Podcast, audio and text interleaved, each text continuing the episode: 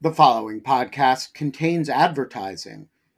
To access an ad-free version of the Lawfare podcast, become a material supporter of Lawfare at patreon.com slash lawfare.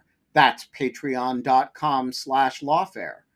Also, check out Lawfare's other podcast offerings, Rational Security, Chatter, Lawfare No Bull, and The Aftermath. Tired of ads barging into your favorite news podcasts?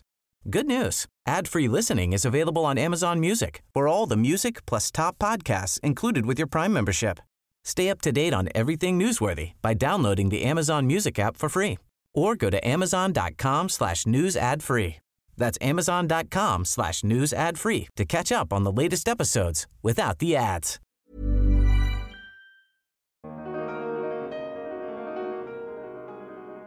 I think the 20th Amendment strongly suggests that there actually isn't a constitutional barrier in, in the failure to qualify circumstances for, for the Speaker of the House or the President pro tempore to become the acting president.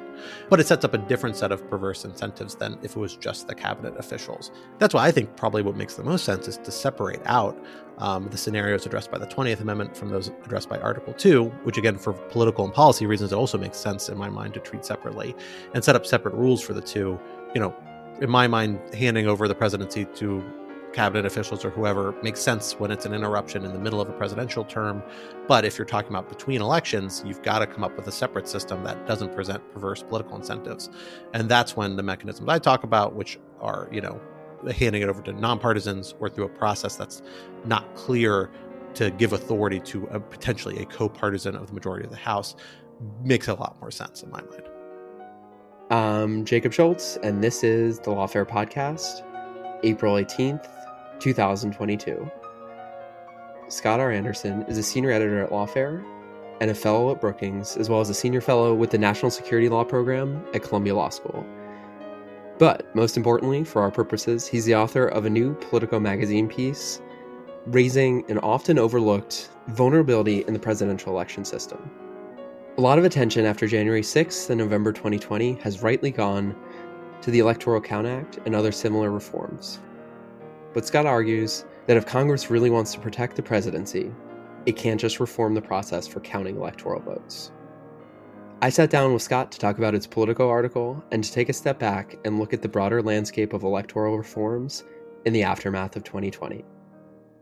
It's the Lawfare Podcast, April 18th, Scott Anderson on an overlooked presidential election vulnerability. All right, so Scott, before we get into what you'd written, I think it might be helpful just to go over like what is the Electoral Count Act and why all of a sudden are there so so many people who are interested in the ECA? Yeah, absolutely. The Electoral Count Act was a statute that Congress enacted in 1887 that essentially regulates the process for counting electoral votes sets up a set of presumptions about timing for when states reach certain results and communicate those results via their governor or via other mechanisms to Congress that install certain presumptions, rules for how the session that is used between the House and the Senate to collectively count the electoral votes is run, procedures for debating different types of motions that might come up in those proceedings, and so it's been on the books for more than a century now, well more than a century, and has become controversial recently because ambiguities in that statute and how it's worded. Uh, it's written in a very late 19th century way that is not always super precise, to say the least.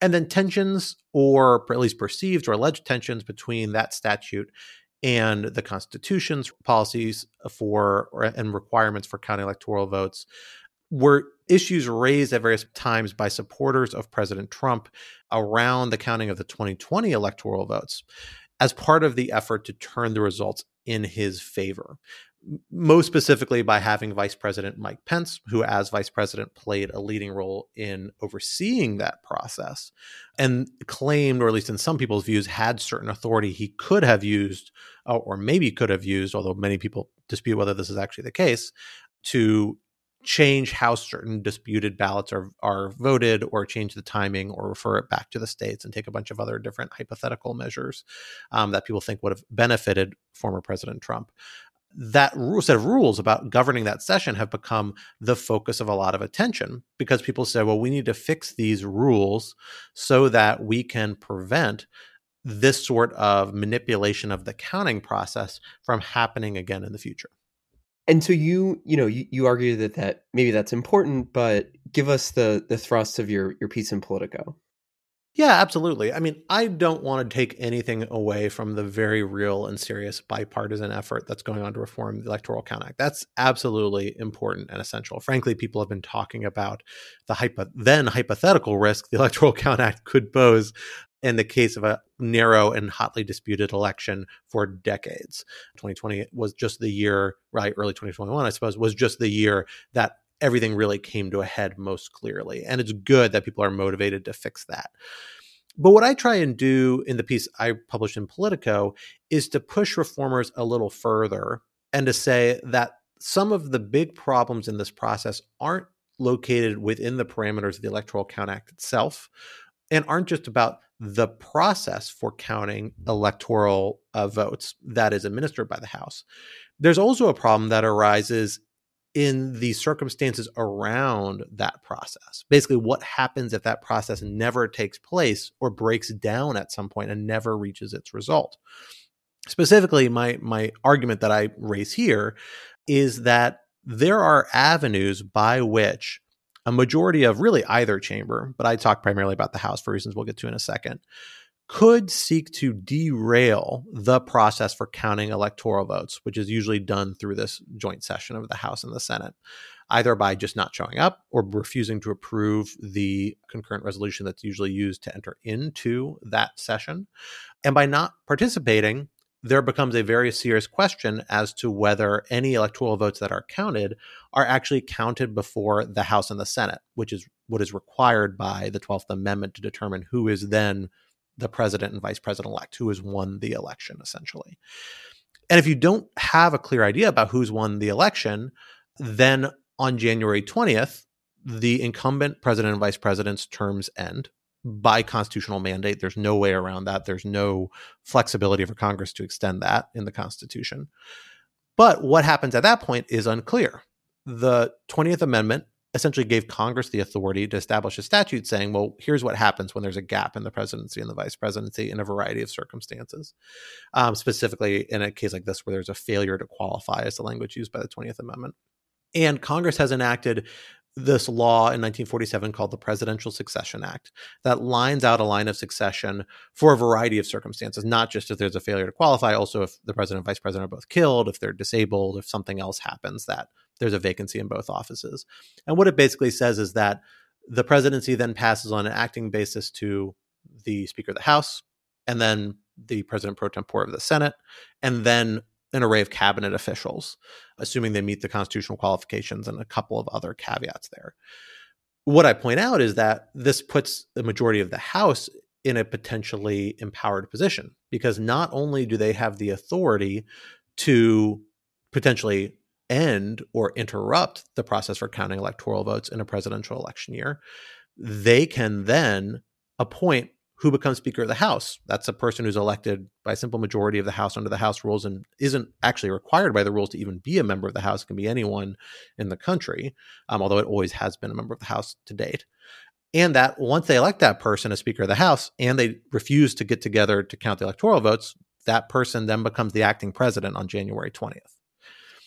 Uh, the scenario specifically what I discuss here, why I think it's actually something that people should be thinking about right now, although I agree it's very unlikely, but but again, I, I think it's hard to judge what's likely and what's not these days uh, in these kind of unprecedented political times, is because of course a majority of the House is the thing that is most likely to be controlled by the supporters of President Trump, and we've already heard many supporters of President Trump discuss the possibility of electing him as Speaker if he were to be elected to the House. So in 2022, if that happens, or early 2023 when the new Congress sets, that wouldn't make that big a difference. It'd be politically significant, but maybe not legally significant. But in 2025, when the new Congress uh, sets and when President Joe Biden and Vice President Kamala Harris's terms constitutionally come to an end, that same authority in theory, could be used to put President Donald Trump back in the White House, at least on an acting basis. So we'll dive into the specifics here and what can be done to to preempt this concern. But I, I wonder if you could just like take a step back for a minute. And you had this line in, in your piece that sort of the focus on the ECA and generally some of the some of the the like direction of travel for you know reaction to 2020 reforms is fighting what you would call like the last war, right? As opposed to preparing for what's going to happen in 2024. Could you talk a bit about that? I thought that was like an interesting way of thinking about your your suggestion here. You know, we have a challenge in policymaking and legislating in this country. It's not unique to us. Lots of countries wrestle with it, which is that we have, but I, I, will say, you know, the United States system where we have a lot of checks and balances that make legislating really hard work, a very high barrier to entry into new legislation, essentially, makes it really hard to get the political consensus together to make progress on a particular issue and to put it to the top of the agenda to compete with all the other things that Congress could and, and should be doing. And so often that puts us in the position of saying, well, we see some crisis has happened or is imminently about to happen. And that's really what it takes to push something to the fore. And that's really what's been happening lately with Electoral Count Act reform. Like I said, people have been talking about the need to do these reforms for the last 20, 30 years, if not longer some of the seminal law review articles are from from many many years ago that delve into all the possibilities about how the act can be interpreted and read. But it's really only come to the fore now because people lived through 2020 and now it's very on top of mind. But because of this reactive nature of a lot of our policy making people tend to focus on trying to address the problems that they've already seen in practice even when those aren't the problems that are most likely to arise in a future scenario.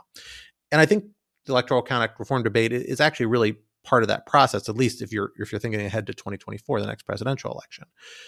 A lot of the things that president donald trump's supporters tried to do to keep him in office were contingent upon the fact that vice president mike pence was sitting over and convening over the process for counting electoral votes.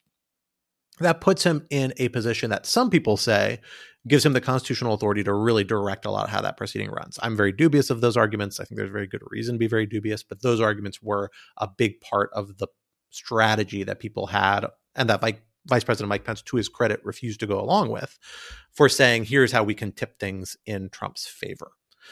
The thing is, Vice President Mike Pence, of course, isn't going to be convening over the counting of electoral votes in 20, early 2025 from the 2024 election. Um, that is actually going to be Vice President Kamala Harris. Now, maybe there's reason that Republicans should be concerned that Democrats will flip the playbook and then start doing similar manipulations to prevent a Republican president from entering the White House. I hope not. And, and frankly, I think there's actually a strong institutional commitment to core democratic institutions in the democratic leadership. And, and so I'd be very surprised if something like that happened. But that's that's the more likely factual scenario than somebody manipulating a lot of these things to put President Trump back into office or whoever the Republican candidate might be, because that party is not going to be in control of the vice presidency. You have to think about, well, what are, at least for this coming year, what are the institutions that they're going to be in a position to control that might give them influence to push this if we really do have this anti-democratic strain which i should emphasize is a, is a minority of the republican party and, and and not all republicans should be necessarily painted with that brush but there is that sort of strain among supporters of president trump and if we're serious about that threat, we have to think about well, what tools are they going to have in 2024 and 2025 and beyond?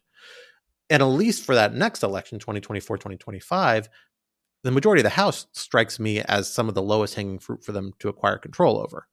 Doesn't mean it's necessarily likely or that they could get a majority of the House to completely go along with such an aggressive scheme as the one that I kind of lay out in this article. But if you're really trying to say, well, here are the big issues that we want to strengthen our election, not just all elections in the future, but also our next election, you have to think a little more, more broadly, not just to the scenario that we just lived through, which is very unlikely to repeat, but the other possible scenarios that might come into play.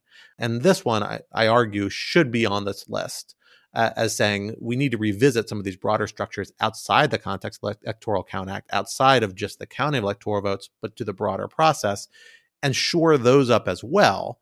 Because in some ways, those actually might be a bigger point of concern in 2024 and 2025. And if nothing else, we are if we're entering a moment where there's the political will to get this done, which is rare and doesn't come along that often, we should try and address all of the chinks in our armor that we can. So, how would you go about addressing them, right? Like, what are the ways? Walk us through some of the ways that you might shore up the insulate the the line of presidential succession in these types of cases. Sure, you know there there's two kind of elements or sides of the scheme here, right? And one is this question of the ability to derail the electoral vote counting process. And I think there are limits to what you can do to fix that because a lot of it comes down to the 12th Amendment. 12th Amendment says that the electoral votes need to be counted before the House and Senate.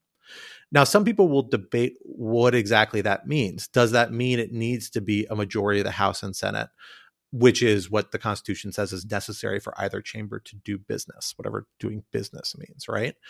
You know, some people might argue, well, you know, if you often both chambers operate without a full quorum, in effect unless there's a quorum call that kind of challenges that lack of quorum. So maybe this session could still sit and we can raise the th- threshold on being able to initiate a quorum call, a procedural measure that, that tests whether there's quorum or not, and that that would allow the session to potentially proceed even if a majority of the House didn't show up, or if uh, there was no approval of the concurrent resolution to sit with the session. Some people say, well, look, the statute's really enough.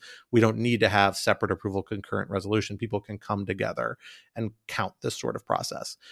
So there are little things you can do there, some of which are in the Electoral Count Act, some of which are not, to be a little more express and say, okay, we are going to, you know, compel that this session take place. We're not going to require concurrent resolution each time uh, to approve it. We are going to raise the threshold for being able to raise challenges or raise motions. Right now, it seems like, although there's still some ambiguity about, because uh, there's, there's not that much practice to base it on, right now, basically to raise a challenge to a quorum, you would need a House member and a Senate member to coordinate and file a joint objection, which then the two chambers would most likely then go debate separately. You know, you could raise that threshold and say, well, no, you need a third of the House and a third of the Senate to come in. And we see some of the Electoral Count Act reform proposals do that. I think all these might be worth pursuing and are certainly worth considering for reasons unrelated to this scenario and related to this scenario. They certainly raise the bar about how easily it is to disrupt this process. But it's hard to get around that fundamental requirement in the 12th Amendment saying this has to be done before the House and Senate, in my mind. And I, I suspect that if you were to proceed with counting electoral votes without the majority of the House and Senate, again, that, that threshold the Constitution says is required to do business, you know, you are at least entering a territory where a lot of people are going to see those results as potentially less legitimate uh, constitutionally. I don't. I kind of doubt the Supreme Court would stick its nose into that, um, but they might. Uh, I kind of doubt it, though. Uh, they tend to think of this as an area where Congress has a lot of authority. But you know that that's a possibility that there could be a you know litigation to drive and validate it, or if nothing else, popular legitimacy. The idea that is this really consistent with the Twelfth Amendment, and it kind of pushes the limits of that. So there's not much you can do to get around that ultimate hub there. Although again, you can flex a little bit about the process. What I focus is on the back end, what happens after January 20th, again, the constitutionally mandated end of the incumbents, if there is a failure to qualify, if there is no one who is uh, been qualified as the president elect or vice president elect to then assume uh, the position of president. And that, because that is a statute, that is clearly within Congress's authority to amend and to revise. No one's done it since 1947, despite calls for it for different reasons, which which we can get into, some of which overlap and some of which don't really apply as well here.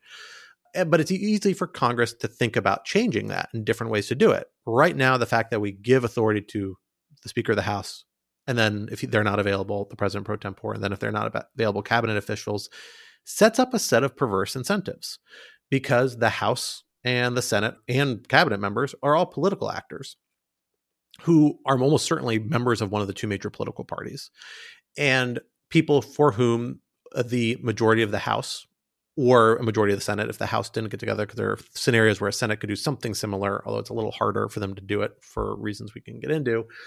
If, a majority of the House has a political preference for one of these people and a strong political preference for that person, if it's, say, a member of their party and they are really opposed to get the member of the other party to assume the presidency, even if they actually won the election, that gives this political incentive to them, no matter where it kind of falls on that spectrum, to hand the authority over.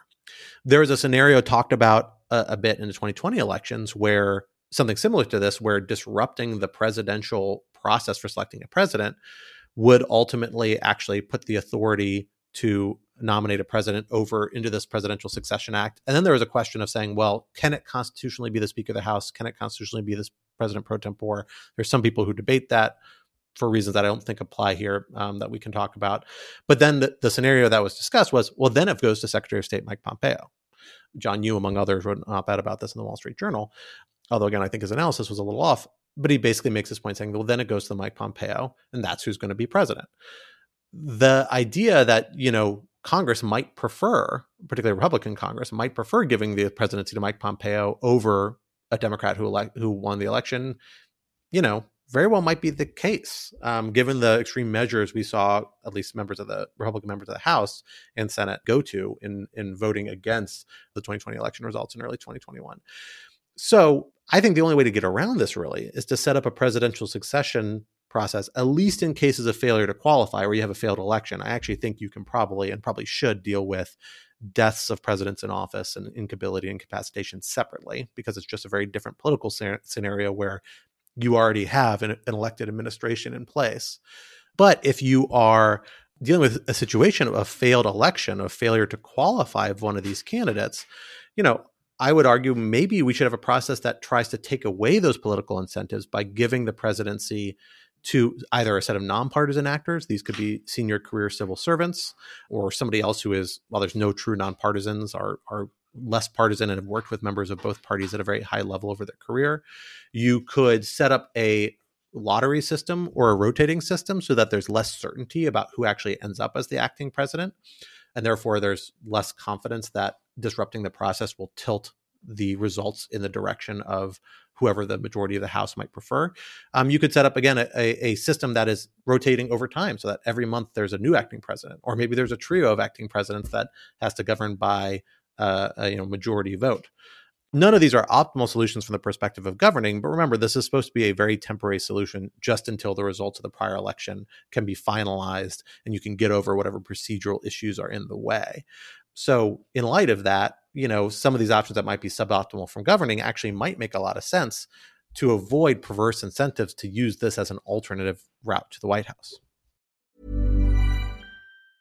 As a person with a very deep voice, I'm hired all the time for advertising campaigns. But a deep voice doesn't sell B2B, and advertising on the wrong platform doesn't sell B2B either. That's why, if you're a B2B marketer, you should use LinkedIn ads. LinkedIn has the targeting capabilities to help you reach the world's largest professional audience.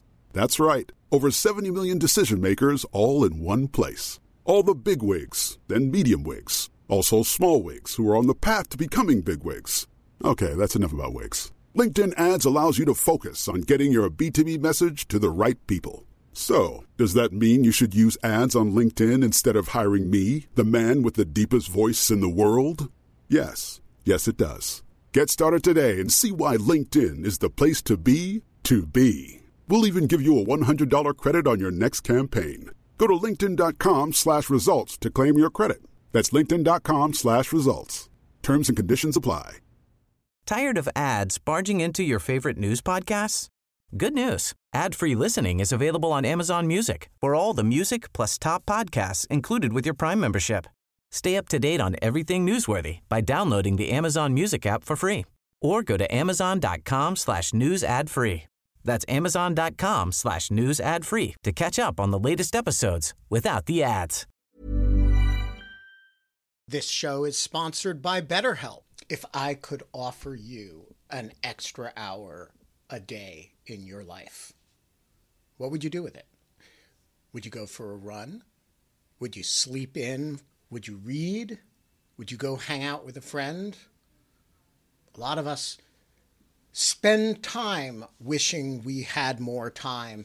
You actually can create more time for yourself. It's by figuring out what's important to you, making that a priority, and that is where therapy can help you. It can help you find out what matters to you so you can do more of it and less of the things that you don't care about but you actually waste a lot of time on. Therapy is a great way to prioritize what's important to you, to focus on what matters and dismiss the trivial. It's a great way to learn how to set boundaries and how to develop coping skills It can help you be the best version of yourself, and it isn't just for those who've experienced major traumas. If you're thinking of starting therapy, why not try BetterHelp? It's entirely online. It's designed to be convenient and flexible. You can make it work with your schedule. All you do is you fill out a brief questionnaire and you get matched with a licensed therapist, and you can switch therapists at any time for no additional charge. Learn to make time for what makes you happy with BetterHelp. Visit betterhelp.com slash lawfare today to get 10% off your first month. That's betterhelp, H-E-L-P, dot com slash lawfare.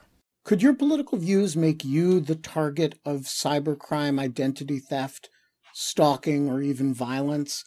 I used to think this was silly, and then weird things started happening to me. Someone defaced my car, it had lawfare license plates on it. Somebody delivered weird antique postcards of Guantanamo Bay to my house. You know, weird stuff. The volume of personal data online has tripled between 2019 and 2023, and angry individuals fueled by political polarization can access it all for up to 98% of American citizens. And I was one of them. Lots of people were using my name, my home address, uh, other information about me to try to intimidate me. And I want to say that has dramatically slowed down in recent months. And one of the reasons is Delete Me. As I have said before, there are products here that I read the ads because, you know, that's my job. And there are products here that I read the ads because I really use them and really like them. And Delete Me is one of the lawfare advertisers that I am most enthusiastic about. And here's why. Uh, it finds and removes personal information I don't want online, and it makes sure it stays off. It's a subscription service that removes your personal information from all of the largest search databases on the web, and in the process, it helps prevent potential identity theft, doxing, and phishing scams. And here's the important point it doesn't just do it once because the information will get back into the systems. It does it and then it does it again. So the first time I got one of these reports, and they send regular reports. Uh, at Delete Me, you know, there were a whole bunch of systems that I'd come off of. But then each time I get one now, there's still one or two or three that I'm back on the system and Delete Me has once again deleted me. So sign up and provide Delete Me with exactly what information you want deleted, and their experts will take it from there. And as I say, they send regular personalized privacy reports showing what info they have found, where they found it, and what they removed. It's always working for you constantly monitoring and removing the personal information you don't want on the internet. When you sign up, they immediately go to work scrubbing all your personal information from data broker platforms. Your personal profile is no longer theirs to sell. So take control of your data and keep your private life private by signing up for Delete Me now at a special discount for Lawfare listeners. Today, get 20% off your Delete Me plan when you go to joindeleteme.com slash lawfare20 and use the promo code lawfare20 at checkout. The only way to get 20% off is to go to joindeleteme.com slash lawfare20 and enter code lawfare20 at checkout. That's joindeleteme.com slash lawfare20 code lawfare 20 all right scott so give us like a, a bit clearer sense of what the constitutional issues here might be. Drill down on that for a little. So on the uh, front end as we talked about a, a, a, little bit you have the 12th amendment requirement that the electoral votes be counted before the house and the senate. You then have the january 20th firm cutoff of the end of the election time. So so we've kind of covered the constitutional terrain for the first half of this equation, the equation that gets you up to the failure of the presidential counting process. Presidential succession happens in another somewhat contested constitutional terrain. The Presidential Succession Act that's been in place since 1947, as I mentioned, really sets up a line of succession that applies regardless of what happens to the president or vice president, or specifically, it encompasses a lot of scenarios. So it's death, disability, you know, impeachment, and then this lack of qualification. You know, what happens if there is no one who's who's qualified to become president, who's been who's kind of uh, survived the electoral vote count and and and risen to that status. Those scenarios all been bundled together by Congress in 1947. This one chain of succession that then goes goes Speaker to President pro tempore to the various cabinet members down the line. That doesn't necessarily have to be the case because there's actually two different sets of constitutional rules and constitutional assignments of authority to Congress to establish lines of succession. Article 2, as it's been amended a little bit, basically says okay, we are going to give Congress the authority to establish what happens in cases of death or disability for the president. What happens if, in the middle of a president's term, they are unable to fulfill their office, the vice presidency as well, same boat interestingly, those articles tie what Congress can do to the idea of officers, to the, to the language of officer. And a lot of people have argued. Uh, Amar, professor at Yale Law School, is, is the one I'm most familiar with, uh, and I believe kind of has written the most widely cited article on this. But he's not the only one who's made this argument that this provision very well should be interpreted as saying you actually can only assign presidential succession to people within the executive branch because officers is a term used elsewhere in the constitution although not 100 with 100% fidelity to often mean people who are within the executive authority. And there's some structural argument there particularly if you buy into kind of the unitary executive strict separation of powers vision of how the federal government works which is to say okay you know you are supposed to be treating the executive branch as a separate entity allowing it to be a constitutional option to just hand it over to whoever runs the Congress does seem to be maybe violate that strict separation of powers. Although again, that's not everybody buys into such a strict vision of the separation of powers or thinks that's a, the right way to read the Constitution as requiring that as such. Regardless, there is this prevailing argument that says, okay, if even though this law says the, the succession should go to the um, Speaker of the House and President pro tempore, those provisions are in fact unconstitutional because those people are not officers within the meaning of this clause. And so, at various points, numerous people have argued that the Presidential Succession Act should be reformed to take those people out of the line of succession uh, and just give it to cabinet members. If for no other reason that having them in the line of succession creates uncertainty regarding who actually assumes the presidency because those people are constitutionally questionable. It may have to go to the Supreme Court. You may have to see it litigated out as to who has this authority. And so that becomes a point of contention. And in an emergency, which is the sort of scenario that this law is supposed to address, you don't want that uncertainty in the presidency. You want more clarity about who's going to be there. And we might as well give it to the constitutional lowest common denominator, the people no one argues are constitutionally valid. Those are executive branch officials. This argument, whatever you may think of it in the context of, of these other sorts of scenarios, I don't think actually leads into the failure to qualify line of succession, even though Congress has chosen to treat them the same through the Presidential Succession Act. The authority to establish what happens when there is a failure to qualify for the, by a president or the vice president actually is given to Congress by the 20th Amendment. And the 20th Amendment doesn't use the term officers, doesn't use the same structure at all. It really just talks about persons. Uh, and there's actually like a lot of re- reasonable reasons to think about why you would want to treat these scenarios separately. President dies in the middle of his term. It doesn't change the fact that, you know, the people elected him and his agenda or her and her agenda for four years. It may make sense to hand authority down to the people they've appointed to execute that agenda, who are members of the same political party, um, who are on the same page, or at least a more similar page as to what people presumably voted for when they elected that person. That's different when you are at the end of a election where you're trying to determine what the people voted for. And simply handing authority over to incumbents, meaning the people who are already in the executive branch, existing officers, creates again these perverse incentives potentially to say, well, maybe we just never figure out who the newly elected president is, and we, rely on this line of succession that says we always end up with it, you know, back in our court So, for that reason, in the scenario I described, where it's the House of Representatives that's trying to curb things in their particular direction, you know, I think the 20th Amendment strongly suggests that there actually isn't a constitutional barrier in, in the failure to qualify circumstances for, for the Speaker of the House or the President pro tempore to become the acting president. But it sets up a different set of perverse incentives than if it was just the cabinet officials, uh, which is how some people have proposed changing the Succession Act. That's why I think probably what makes the most sense is to separate out um, the scenarios addressed by the 20th Amendment from those addressed by Article 2, which, again, for political and policy reasons, it also makes sense in my mind to treat separately and set up separate rules for the two. You know, in my mind, handing over the presidency to cabinet officials or whoever makes sense when it's an interruption in the middle of a presidential term. But if you're talking about between elections, you've got to come up with a separate system that doesn't present perverse political incentives. And that's when the mechanisms I talk about, which are, you know, handing it over to nonpartisans or through a process that's not clear to give authority to a, potentially a co-partisan of the majority of the House, makes a lot more sense in my mind.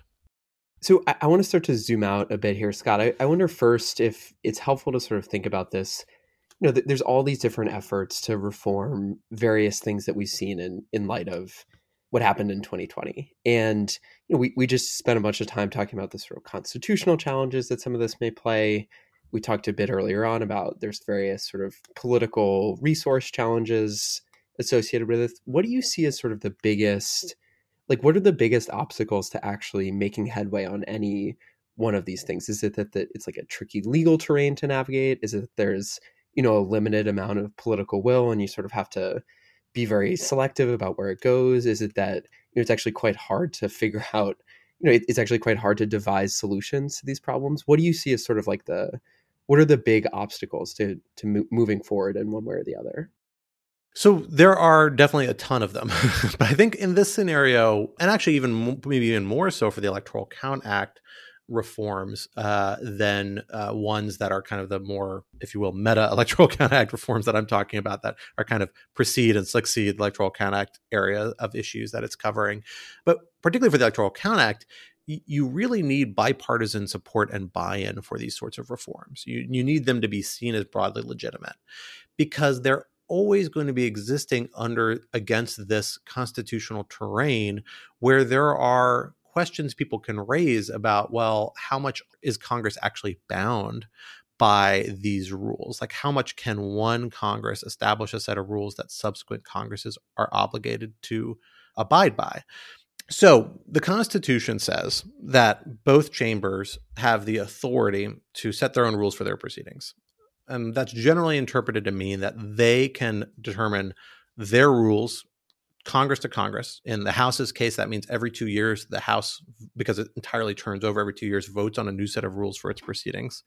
For the Senate, it's often seen as a continuing body. So, because only a third of the Senate turns over every two years, um, or roughly a third, you know, they have the same rules that are standing in place. They've got internal rules within that for amending it. Although you do see people doing things like the quote unquote nuclear option, um, where they kind of act on their meta constitutional authority to introduce amendments to the rules uh, on a simple majority vote. But regardless, what all this means is that there's a real question as to whether a Congress today can pass a law that says, hey, 10 years from now, or every four years for the next into perpetuity, you, House and Senate, you've got to sit down and debate these things. And we're going to set real limits on the ways that you can debate them.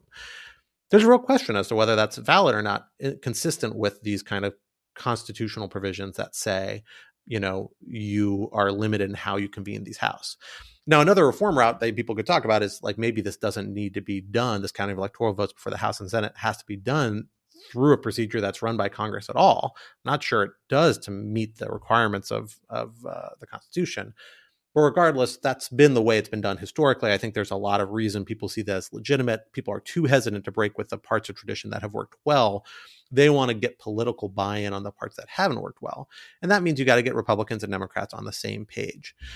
I think the reform effort we've seen so far has really been focused on that. It's been a slow cook effort, pretty beneath the surface. We've seen some reports come out, some proposals begin to come out, but there's obviously a lot of the works happening kind of behind the scenes where people are debating these ideas and there seems to be real bipartisan buy-in which is great that's what you need but getting there is slow. I think there's worries it will upset the vote, and you've got to stick to those areas of political consensus that you have. That's the reason why I think you see such a focus in part on what went wrong last time because it's just easier for people to wrap their heads around and build consensus around saying this was a problem. We've got to find ways to better address this and clarify this for both parties' sake moving forward because we both win elections uh, and intend to win elections in the future. My hope is that this issue set would fit into that, but it does expand the scope of debate a lot. You know, presidential succession and how to handle it is a controversial topic people have different views about. I think actually segregating out the failure to qualify from the other conditions, as, as I've proposed, could help fix a lot of the baggage that comes with those presidential succession debates.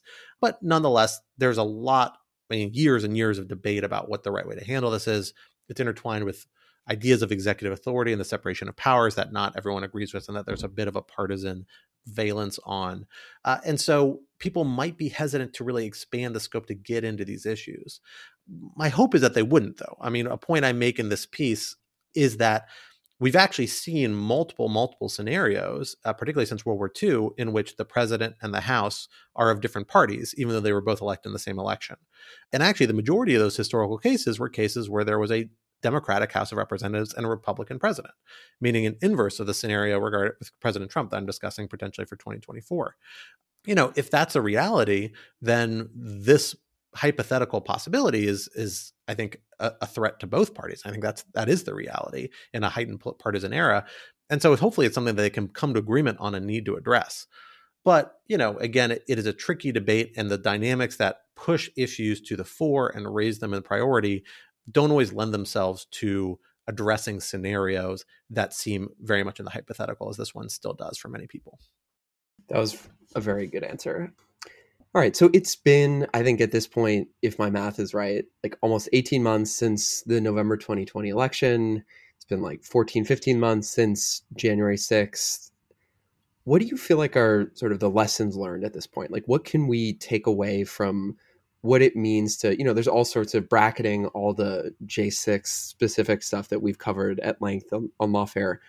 In this space, what do you feel like are sort of the the lessons learned, and what can we take away from the experience so far in trying to remedy all the the holes and the gaps? So, on the one hand, I actually think it's premature. You have to think of each Congress although frankly there's it's it's an overlay not just of each congress but also of each presidential administration each presidential term to some extent each senate although senate is a little more complicated as kind of a separate strategic window where you're going to see people prioritize different things in different eras and different periods.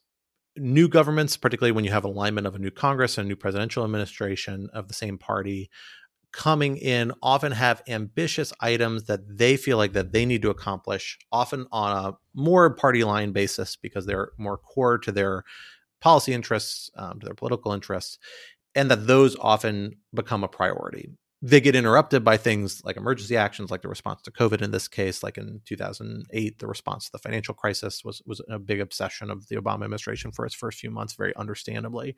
But nonetheless, you see this focus on, well, we need to accomplish a couple of big items. And if we're going to have a big partisan fight, let's do it now, not down the road when it's closer to an election and it may hurt some of our more centrist party members who are facing more contested elections if it is controversial and may be used against them. So I don't think it's surprising actually that you would see items that are rely upon bipartisan coordination and frankly are more technical and that are of a type that's unlikely to really capture the public imagination actually falling a little bit beneath the surface of the water and not seeing much action for these few years. Not least because when you're talking about ECA reform or, or the reforms I'm talking about that are related, they don't really matter for a few years because they will only really kick in the next time we have a presidential election.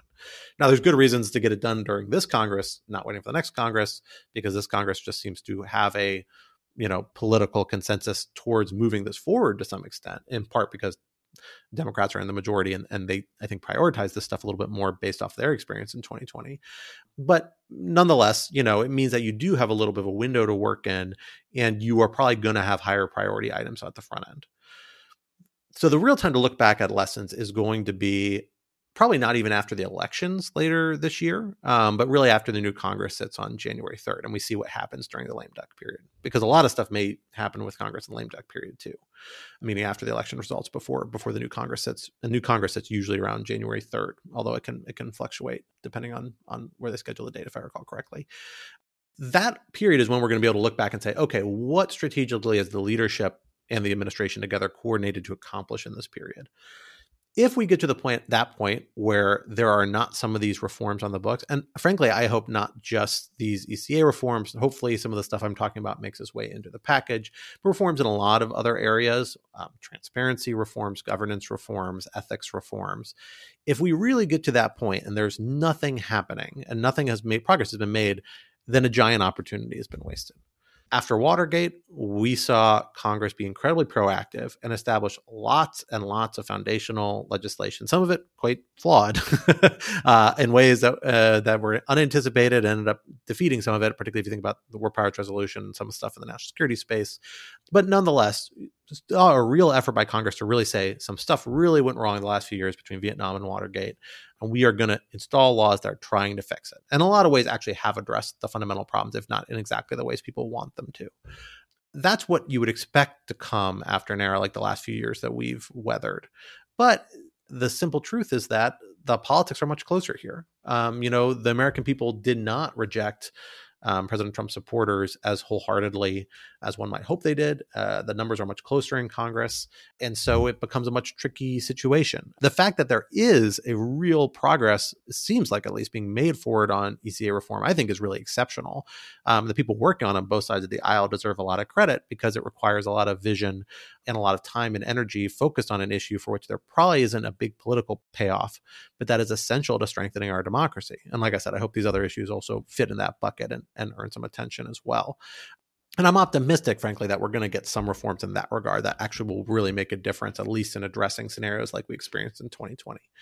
But we got to wait for that last moment to really make those sorts of calls. We're getting to the moment now where we see the the window closing and we can begin to see which of these issues are going to have grab. And the fact again that you see ECA actually getting proposals, people are talking about it, says to me like this thing actually looks like it has some legs to go somewhere in one form or another. Maybe not the one I would like, but one form or the other. And that's really good and a positive sign. We don't see that in a lot of other areas. Uh, Quinta Jurecic, Andrew Kent wrote an article about this in the last few weeks for Lawfare about how a lot of these other reforms have really stalled. And that's a real shame. And we're going to live with the consequences of that moving forward.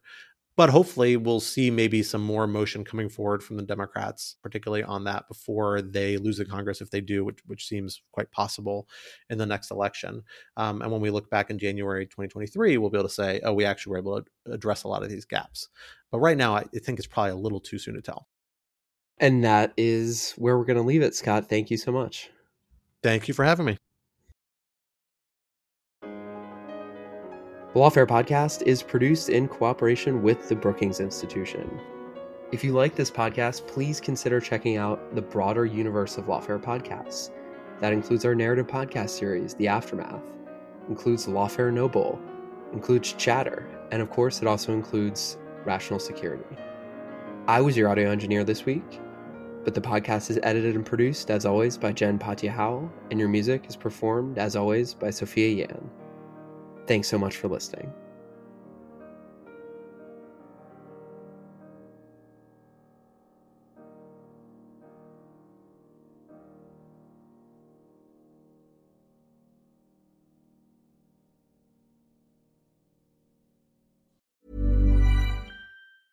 Tired of ads barging into your favorite news podcasts? Good news. Ad-free listening is available on Amazon Music for all the music plus top podcasts included with your Prime membership. Stay up to date on everything newsworthy by downloading the Amazon Music app for free or go to amazon.com slash news ad free. That's amazon.com slash news ad free to catch up on the latest episodes without the ads.